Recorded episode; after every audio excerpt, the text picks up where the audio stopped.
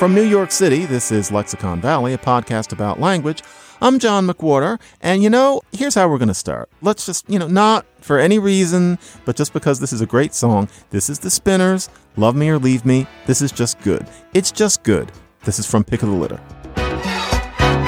When you have tried to give your all, you try to stand and then you fall. There is no crutch for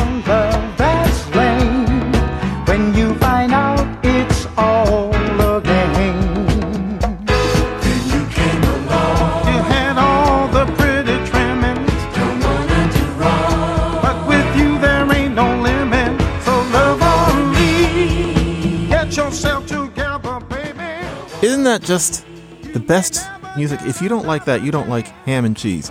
In any case, on this episode, I want to, as I'm doing increasingly lately because I really do enjoy it, I want to address a question that a lot of you ask me because it actually ties into something that I should have done a show about anyway, which is how do we know what words were like in this Proto Indo European language that I'm always talking about having been reconstructed? And that actually ties into the larger issue of what was the first language like?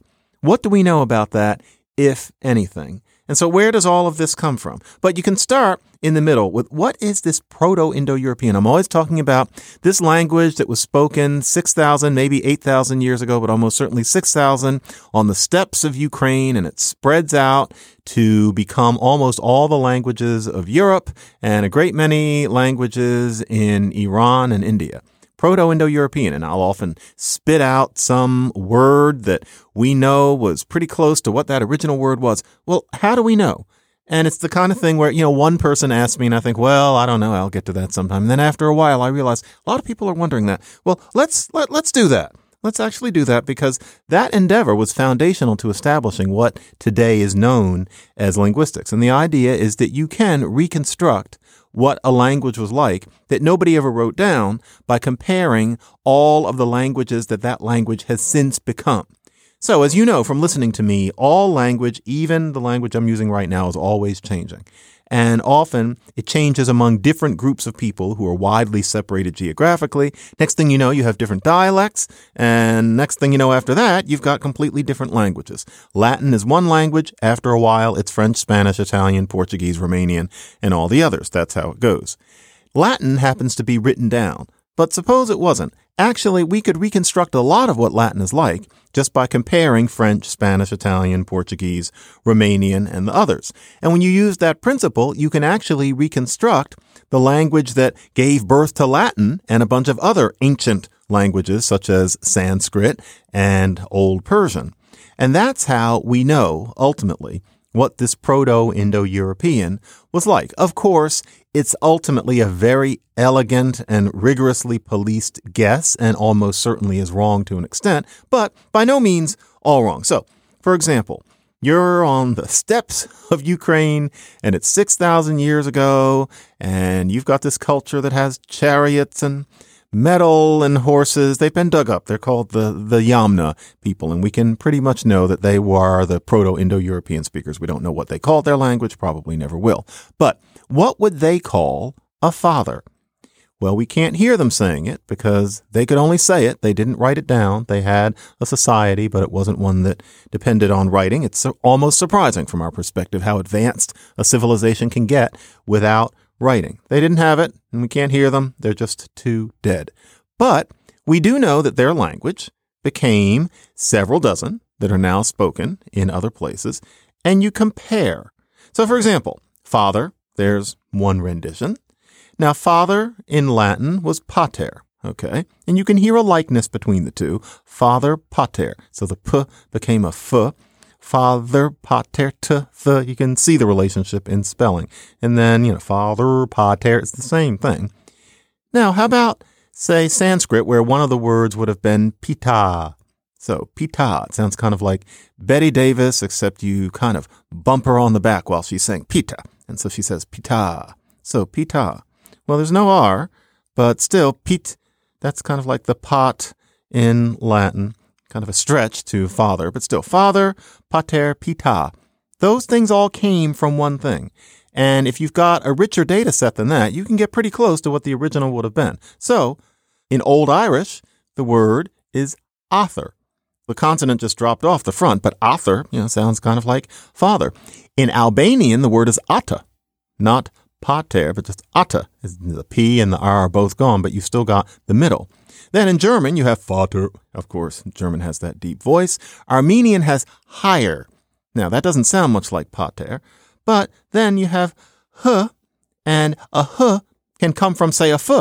So, for example, think about if you've mucked around with the Romance languages. You have the verb for to do or to make in French, and that's faire, or Latin facere.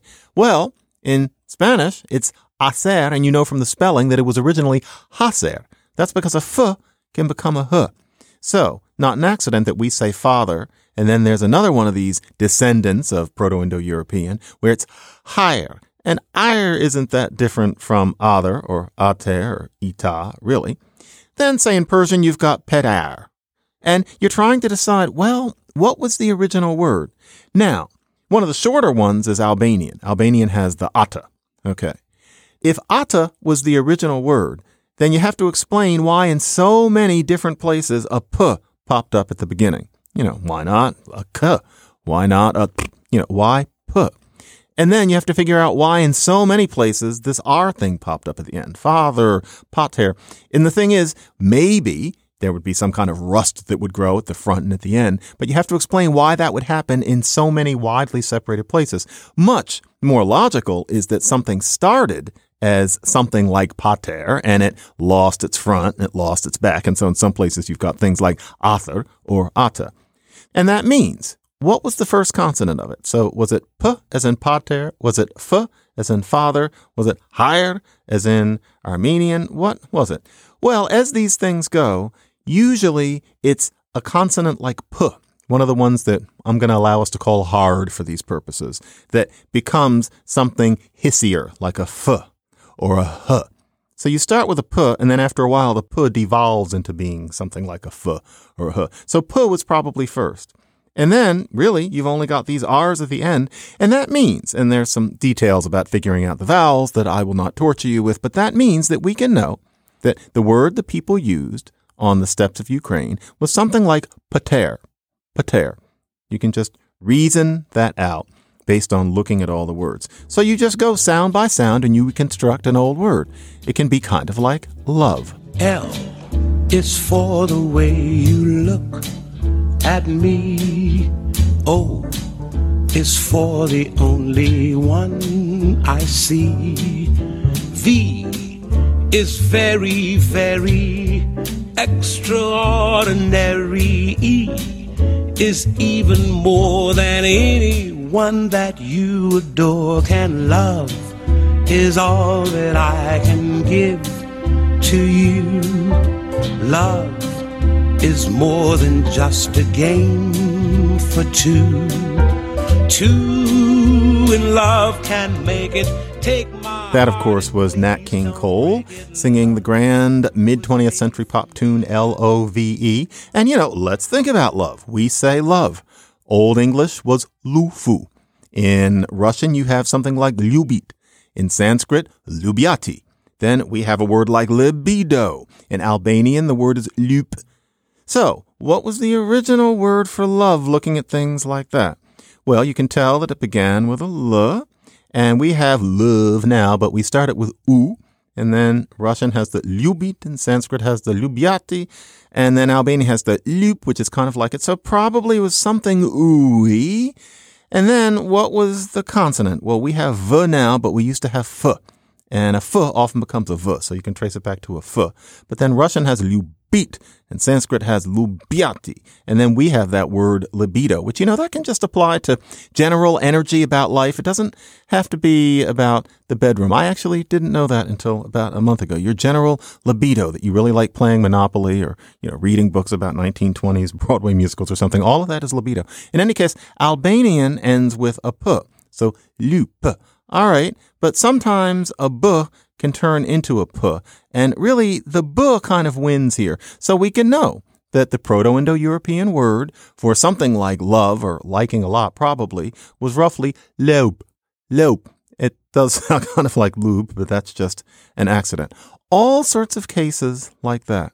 And so a great many words have been reconstructed based on that process to the point that you know, with your tongue in your cheek and hoping nobody's looking over your shoulder, you can reconstruct what a Proto Indo European sentence was. There's a, limited number of subjects, but you can have a whole sentence that probably one of those people in that culture would recognize as their language if they kind of gritted their teeth and listened closely. You'd sound probably like somebody with some sort of serious, you know, circulation problem in their brain, but they would probably recognize what you were saying. That's the kind of work that's been done. But that only takes us back six, seven, eight thousand years. That's how you reconstruct earlier stages of language that don't happen to have been written down, like Latin and Sanskrit were.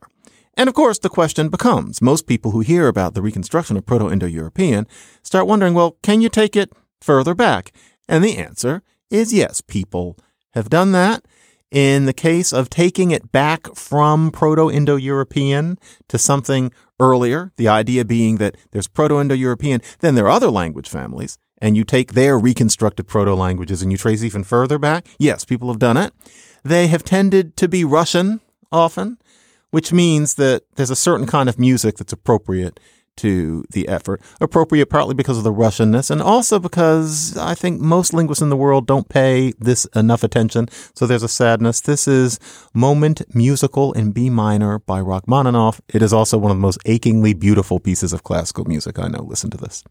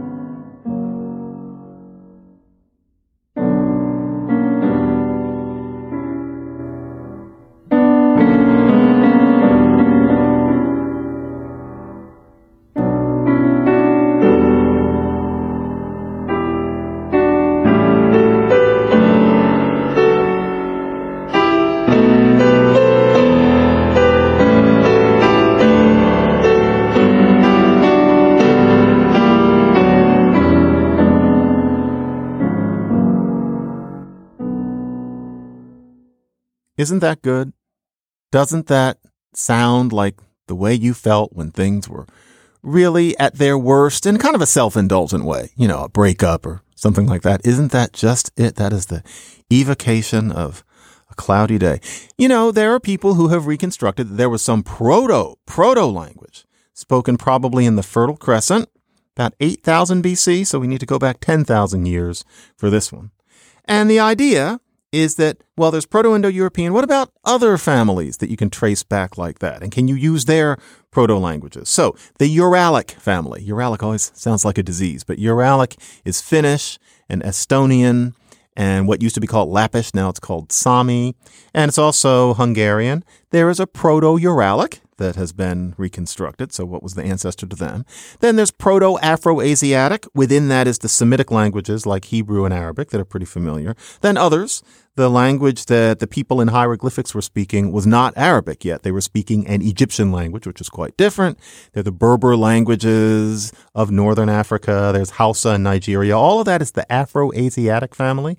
Well, there's some things we can say about Proto Afro Asiatic. You can reconstruct the Georgian language. And I don't mean Southern, as in a couple of shows ago, but thank you, by the way, everybody, for the mail about the Southern show. I've really been tickled by a lot of the things people have sent. But I'm talking about Georgia, Georgia, as in Georgia, where Dannon Yogurt used to have people running around because they were tall and they were like 117 years old. So Georgian is a language that's one of a little passel. It's a small family. It's called, I'm not even going to tell you what it's called, but you can reconstruct the proto language there. Then, if you know anybody who speaks Tamil, that is not related to Hindi and Gujarati and Marathi and the gang. That's part of a whole other family, also spoken in India, called Dravidian. And so you have that, and then Turkish and its friends, and then Mongolian and Mongolian has friends.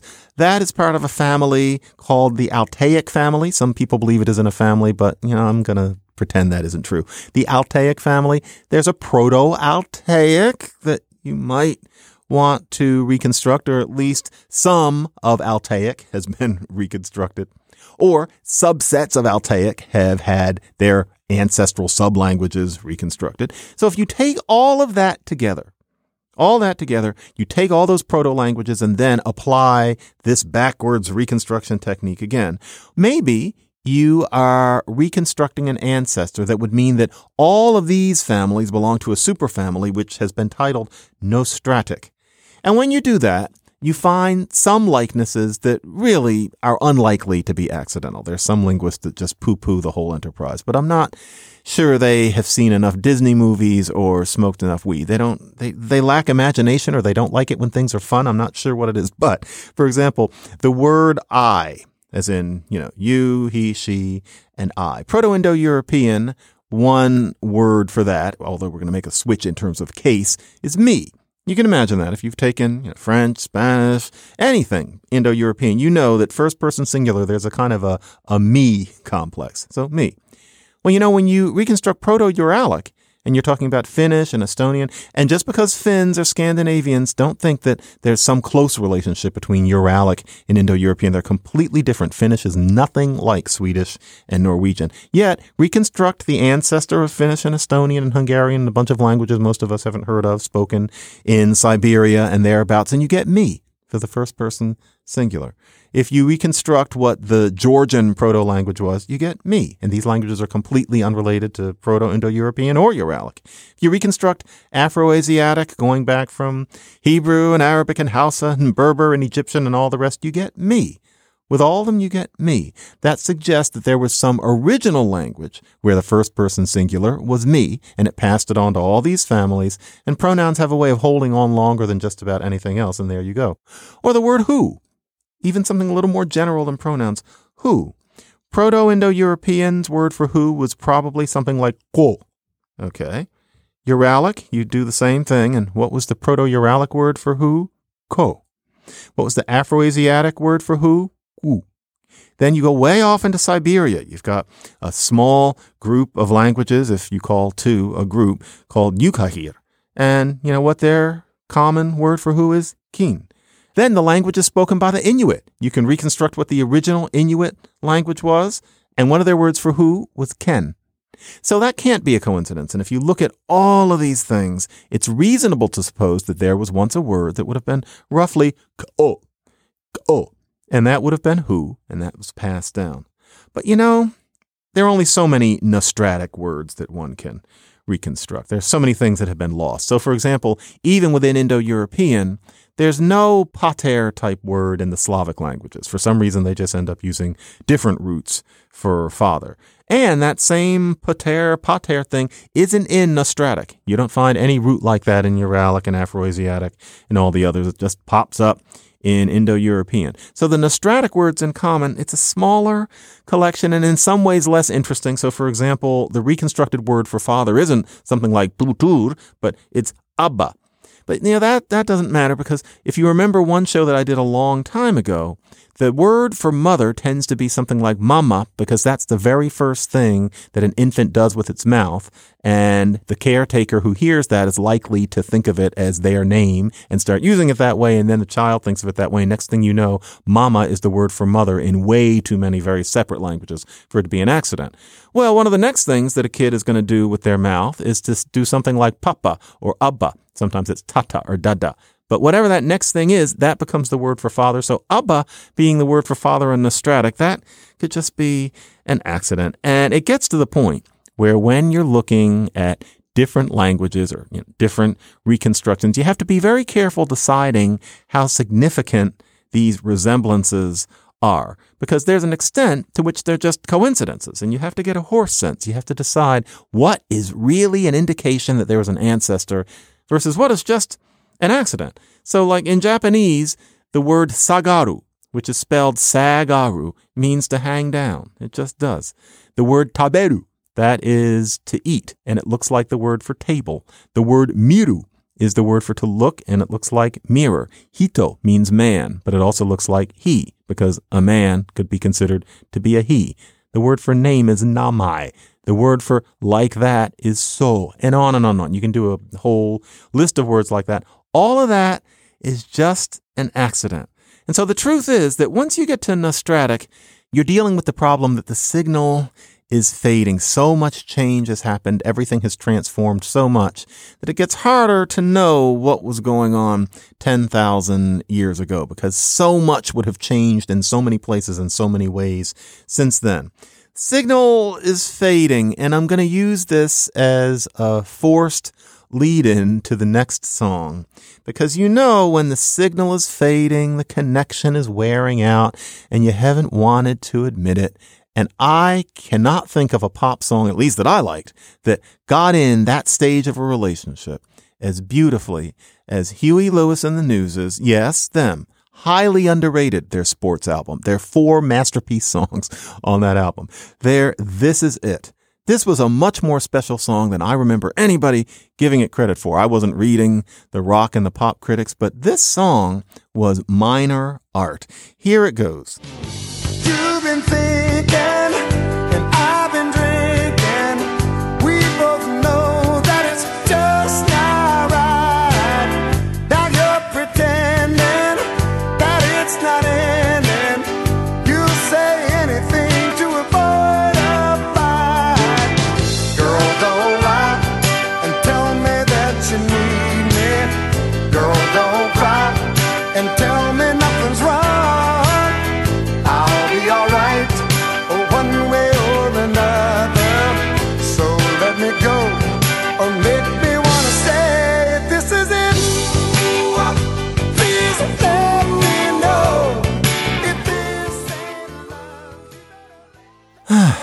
1984 summer.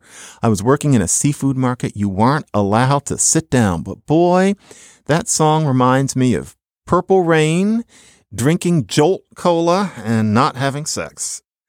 What all of this means is that if we're going to talk about what the first language was, well, we've got some problems because really human beings may have been speaking for 300 effing thousand years. You know, we used to say 200, but at this point, you know, Homo sapiens has been found in Morocco. And if speech is a hallmark of our species, people may have been speaking for that long. So when we're talking about the first language, we're not talking about some little 6,000 years, not even 10,000. We're talking about change that has been going on forever. Think of a kaleidoscope. And so to reconstruct the original, you've got to make a pretty strong case. And I'm not sure that case can be made. There is a small coterie of scholars who've tried to reconstruct what they call proto world. Merritt Ruhlen has been the leader of that effort. And I have great respect for Merritt. I love what he's interested in. I love his argumentational methods. He's right, in my view, about a lot of things, but the proto world idea, well, I don't know. I mean, it's, it's sexy. So, for example, based on their reconstructions, we can know that the first word for one was apparently teak. Got that? Teak. Or the first word for two was pal. So maybe there were these kids rolling around in Africa on the savannah, and instead of saying one, two, three, they were saying teak pal, and I forget what three was if they've reconstructed it. But it's a nice idea, but you know, the evidence that it's based on is hard to see as being as solid as the kind that can lead you back to something like Proto Indo European pater. So, for example, the word for most of the Native American languages in North and South America, a few not included, including the Inuit ones and also some like Navajo, but the vast majority of Native American languages' original word for water based on this method is supposed to have been aqua. And yeah, that seems a little weird considering that that's what it still is in Italy, but you know, stranger things have happened, but aqua. But you know, first of all, that's really only what they reconstruct for one sub family of this supposed Native American family. It's just the Algonquian languages like Cree and Ojibwe and Powhatan and Fox and various deeply interesting languages. But that's just some languages. But let's even say that Akwa really was the original root. The problem is that Ruhlen and his colleagues have looked at words that might be products of this original Aqua all over Native American languages in North and South America. And really, the likeness seems to be so broad that it's hard to say that we should really be convinced. And so from various languages, you have, as supposed descendants from Aqua, words like uk, yok ha, aha, ku u, yagup, ukumi, ochi. And the idea seems to be roughly that there are all these words that have a vowel on one side and a vowel on the other side and something in between that's kind of like k or g. So something like ook, aha, ku, u. But that's a little too general, especially because these words don't just mean water. Some of them do, but just as many mean things like drink, swim, lake, you know, he is imbibing, wet. It all just gets a little unsystematic. I mean, in Estonian, you know, I just happen to have an Estonian dictionary handy. I carry it around with me. You never know who you're going to meet in New York. The word for river is Estonian has a very sweet, quiet voice, and so I have to do Estonian voice. Is Jõgi, Jõgi. That's the word for river. So there's one of those things. And so if yok ha and yagup are words for water, then what about Jõgi? Because it's the same thing. It's got the little g in there and the two verb with the y. But Estonian is not related to these. You can, what I mean is you can, no, I don't carry around Estonian dictionary. You can grab any dictionary from yourself and find a word like that that connotes something about wetness. And so really here, there's a little bit of lumping going on beyond even what I prefer. I'm not a splitter. I'm a lumper, but we're overgeneralizing about these languages. We're, we're denying their individuality. Rodgers and Hammerstein understood this in one of their lesser but still charming shows, Pipe Dream. We want to listen to them telling us about how it takes all kinds of people to make up a world. Why am I playing this? Because the guy singing it, his name was Bill Johnson. What a magnificently unmemorable name. But he had one of the best voices on Broadway in the 20th century. He wasn't recorded enough, but really excellent instrument. Listen to him here in mono. He died at 40, and so we didn't get to hear more from him, but this is really one of my favorite voices of the type. This is all kinds of people from Pipe Dream in 1955. It takes all kinds of people to make up a world, all kinds of people and things. They crawl on the earth, they swim in the sea, and they fly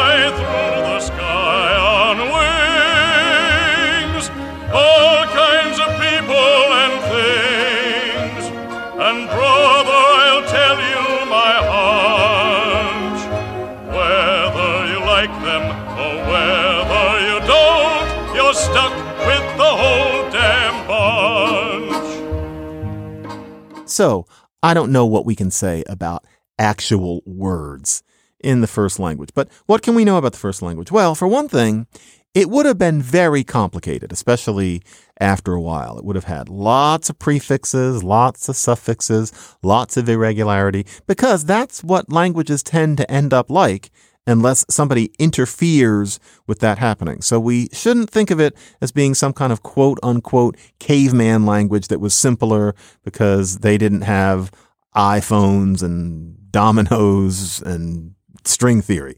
No, not at all. It would have been a fearsomely complex language. It's the sort of thing that's happening all the time. Talk about word shortening. And so in Albania, this pater word becomes just ata. That is one thing that happens. But as I always say, languages are always creating new material by scrunching words together. The two processes operate at the same time. And so, for example, the ed past suffix, like walked, that probably started as something that meant did. It would have been walk did, technically in Proto Germanic, but you get the point. Walk did becomes walk good. That sort of thing is happening all the time. Nowadays we say, oh, look, there's a gray ass squirrel. Well, gray ass is practically a suffix where the word for buttocks has actually become an indicator of the counter expectational. So it's a squirrel that I didn't expect to be gray. It's a gray ass squirrel. Words are coming together. Any language that doesn't have that kind of proliferation of prefixes and suffixes when all of its relatives do, it's usually because something happened to it. And the something that happened was that a bunch of adults had to learn it for some reason. And so they just made it a little easier. So Old English was a language a lot like Latin. All that stuff that makes it hard for us to learn Latin and Greek. The language I'm speaking now is not like that because Vikings beat it up. Vikings came to England. They spoke shitty English. They passed it on to their kids. And I am now speaking shitty Old English. Mandarin has four tones. All the other Chinese languages have more. That is almost certainly because Mandarin is the creation of people who spoke all sorts of Chineses and all sorts of other languages, learning what Chinese there was in the region where Mandarin arose. Old Persian was a language with so much stuff in it that you almost can't imagine human beings speaking it. Modern Persian is a lot like English in that way. It's because Persian was a language of empire. So that first language would have been scary. I mean, in a good way. It would have been very complicated, full of irregularity, hard for us to learn. By no means some sort of bunga bunga old cartoon, quote unquote, primitive language. Languages spoken by indigenous cultures tend to be more complicated than what we're used to, not less. That original language may have had clicks, actually. And what I mean by that is that the people who speak click languages today in southern Africa are the first people they are the earliest Homo sapiens of the ones that are around today in terms of genetic analysis.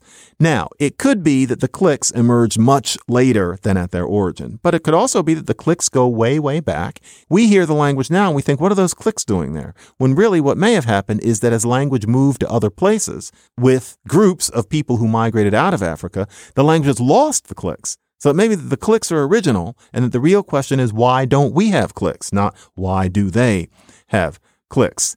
Here are some things that sound like clicks in a Stephen Sondheim song from Follies called Rain on the Roof. This is Betty Comden and Adolph Green. You'll see what I mean. Rain, rain, don't go away. Fill up the sky. Rain through the night, we'll stay cozy and dry. Listen to the rain on the roof go pit, baby, pat, click click, but pity that it's not a hurricane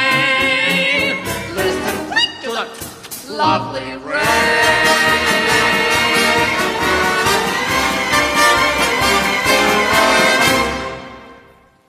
That's from the 1985 concert, and those little kisses, to me, they've always sounded like clicks, like all of a sudden Betty and Adolph were black Botswanans for a second. Another thing about the original language is we have to remember that it also would have had casualness about it. Just because it was a long time ago doesn't mean that it sounded like a Miklos Rozsa score.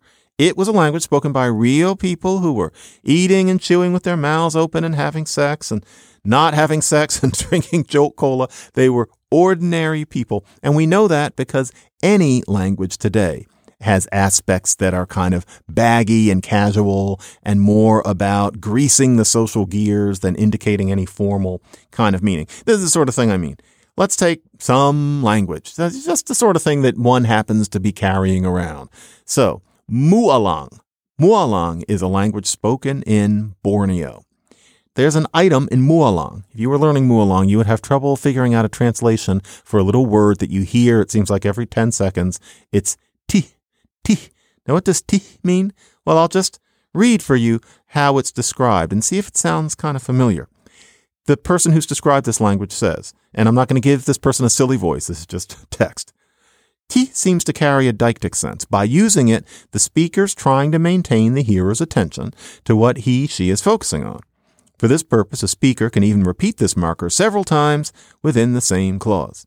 So then the person who described this language gives an example of a sentence in Mualang where it goes, where I'm going to say it all in English except for the T. It's so, as for the story of Putun Kempa, T, who suffered from the disease, T, Whenever it was night, she let herself soak in the water. So it says teep, teep. That reminds us of either like, or more particularly, this teep is a you know. If you listen to Mualang, people are saying, you know, you know, you know, all the time. So, as for the story of Putun Kempat, you know, who suffered from the disease, you know, whenever it was night, she let herself soak in the water. I wonder what the disease was. But that's what teep is. So Mualang has it, and so the world's first language would have had things like that too. It would have been actual human language. The first language, we can know what it was like.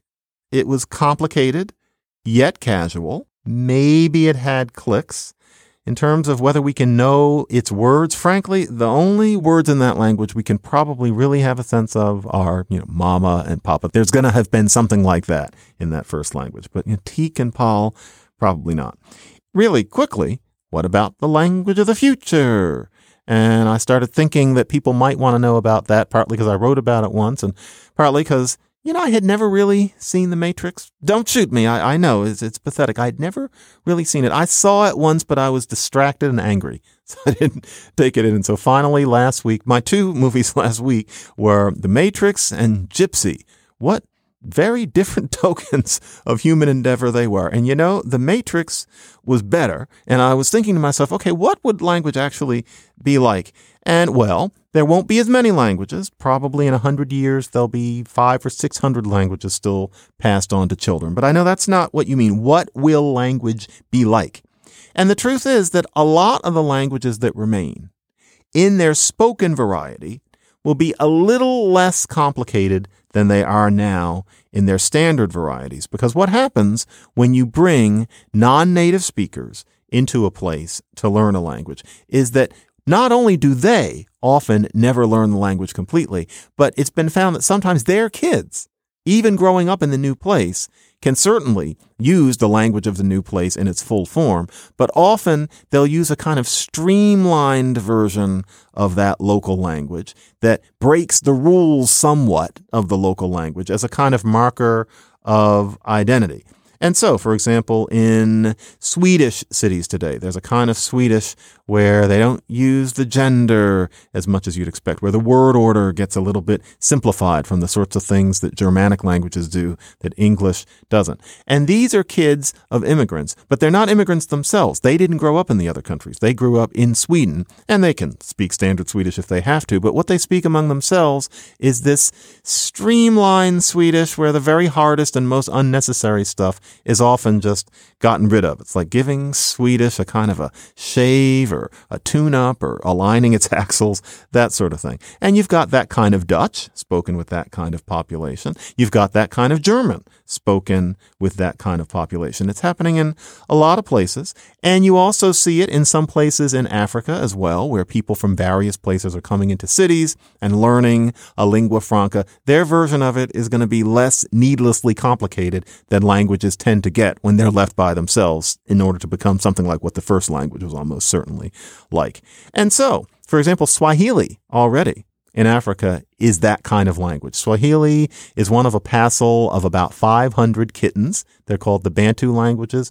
And Swahili is much, much easier than all but a very few of them. The other ones have tone and all this irregularity. Swahili is very user friendly. If it had a taste, it would taste like Barnum's animal crackers. And that's because it's been used by many people who don't use it as a first language. Indonesian is the same thing. If you ever have to learn Indonesian, you won't have to spend that much time to be pretty good at the basics. And that's because it's spoken by native speakers of 600 million billion other languages. So naturally it gets easier. I find it impossible to imagine that there won't be Mandarin dialects like this in cities pretty soon because of people coming from far away and speaking very different dialects of Mandarin languages tend to get easier, a little easier in situations like that. So a lot of the few hundred languages that are left will, in their spoken form, be somewhat easier. Very hardest stuff that hangs around at the edge of a language, a lot of that will be gotten rid of in the way the languages are spoken. That doesn't mean that there won't still be a written standard. There won't be a standard used in certain formal situations, but there will be more of what are called by we pointy head people multi-ethnolects. Multi-ethnolects like the sorts of things that are happening in European cities and some African cities. That's going to happen in more parts of the world, most likely. So that means that language is going to, to an extent, in addition to being used more casually in more aspects of the public sphere, in general, it's going to let itself go. Like Ginger Rogers singing an Irving Berlin song in 1936 in Follow the Fleet. Ginger Rogers was interesting because, you know, she didn't really have much of a voice. It's hard to believe that she had actually started on stage singing unamplified over orchestras. But because her voice is so approximate and sounds so real, somehow she speaks to us across 80 plus years in a way that most people in the 30s on film now, frankly, just don't. And this is also a very good song. Irving Berlin was good at jazzing in a minor key. Here is Let Yourself Go.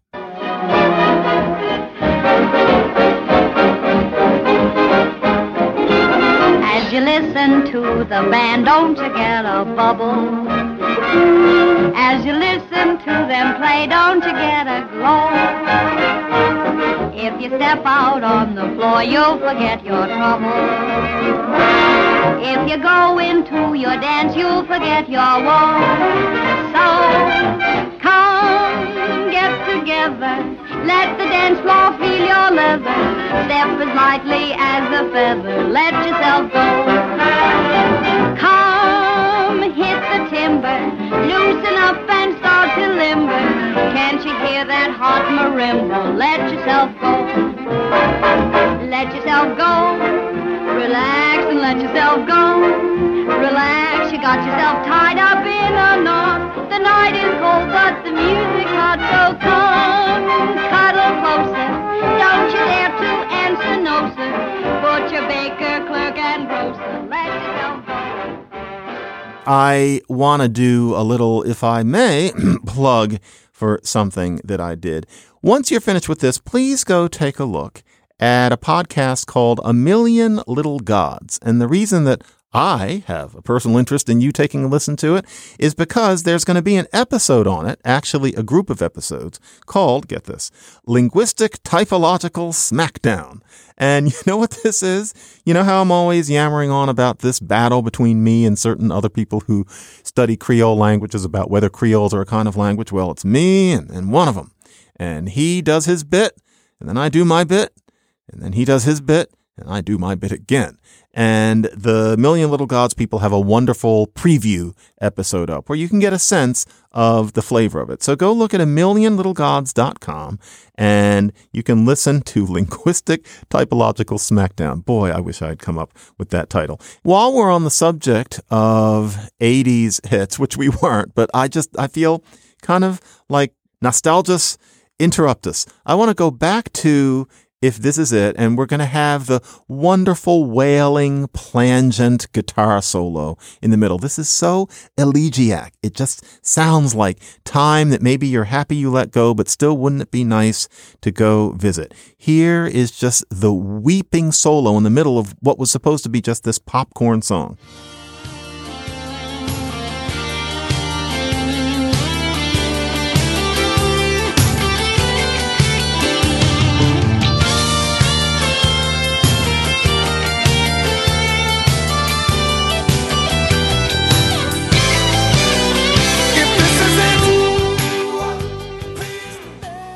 You can reach us at Lexicon Valley at slate.com. That's Lexicon Valley at slate.com. To listen to past shows and subscribe or just to reach out, go to slate.com slash lexicon valley. The show is edited, as always, by Mike Vuolo. And I'm John McWhorter. On etymology, John goes back to Johannes, and that's from Yo Hanan. Yo, God, Hanan is gracious. Yo Hanan.